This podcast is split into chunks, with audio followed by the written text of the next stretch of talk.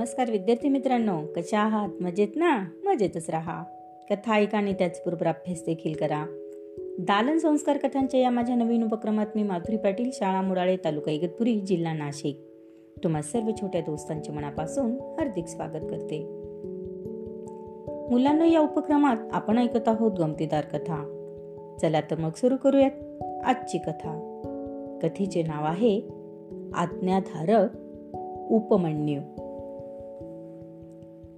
धौम्य ऋषींचा दुसरा आवडता शिष्य उपमन्यू. त्याची परीक्षा घेण्याचं एकदा गुरुजींनी ठरवलं. एके दिवशी ते उपमन्यूला म्हणाले ऋषी उपमन्यूला असं म्हणाले बाळ उपमन्यू उद्यापासून तू गावात एकदाच माधुकरी मागून आणायची व ती आश्रमात आणून दिल्यावर लगेच आपल्या गायी चारण्यासाठी अरण्यात जायचं. मात्र तिथे गायीचं दूध प्यायचं नाही. असं ऋषी उपमन्यूला म्हणाले. उपमन्यूने गुरुजींच्या आज्ञेप्रमाणे दुसऱ्या दिवसापासूनच कामाला सुरुवात केली. दोन तीन दिवस झाले. तरी उपमन्यू ताजा तवाना पाहून गुरुजी उपमन्यूला म्हणाले उपमन्यू तू गाईचं दूध तर पीत नाहीस ना? असा प्रश्न केल्यानंतर त्यावर उत्तर देत उपमन्यू म्हणाला गुरुजी मी तुमची आज्ञा कशी मोडीन? फक्त वासर दूध पितात तेव्हा जे थेंब खाली पडतात तेवढेच मीठ चाटतो. हे ऐकून गुरुजी उपमन्यूला म्हणाले हे बरोबर नाही. उद्यापासून हे थेंबही तू चाटता कामा नाही त्यावर उपमन्यू म्हणाला गुरुजी ठीक आहे. दुसऱ्या दिवशी संध्याकाळपर्यंत काहीच पोटात न गेल्यामुळे तो भुकेने अगदी व्याकुळ झाला.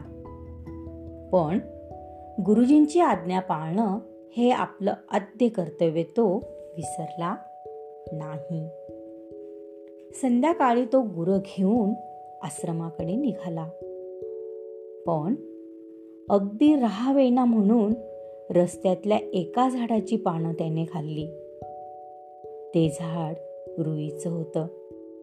ती पानं खाल्ल्यामुळे त्याला दिसेनासं झालं.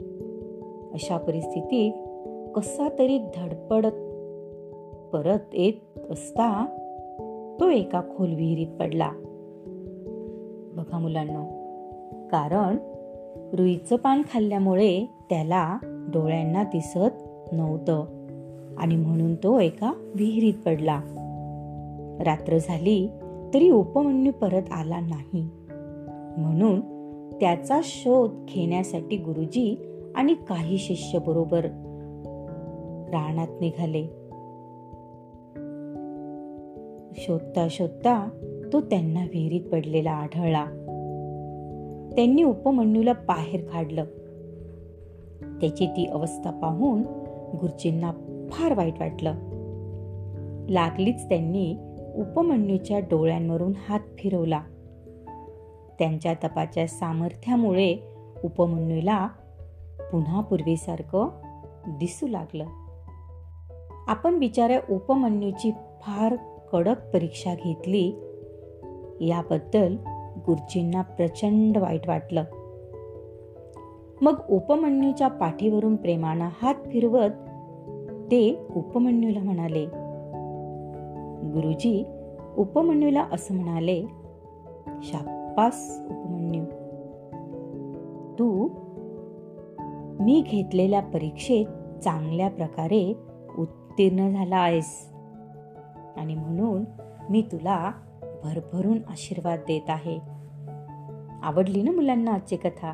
तेव्हा उद्या पुन्हा भेटूया अशाच एका नवीन कथेसोबत आपल्या लाडक्या उपक्रमात ज्याचे नाव आहे दालन संस्कार कथांचे. तोपर्यंत धन्यवाद.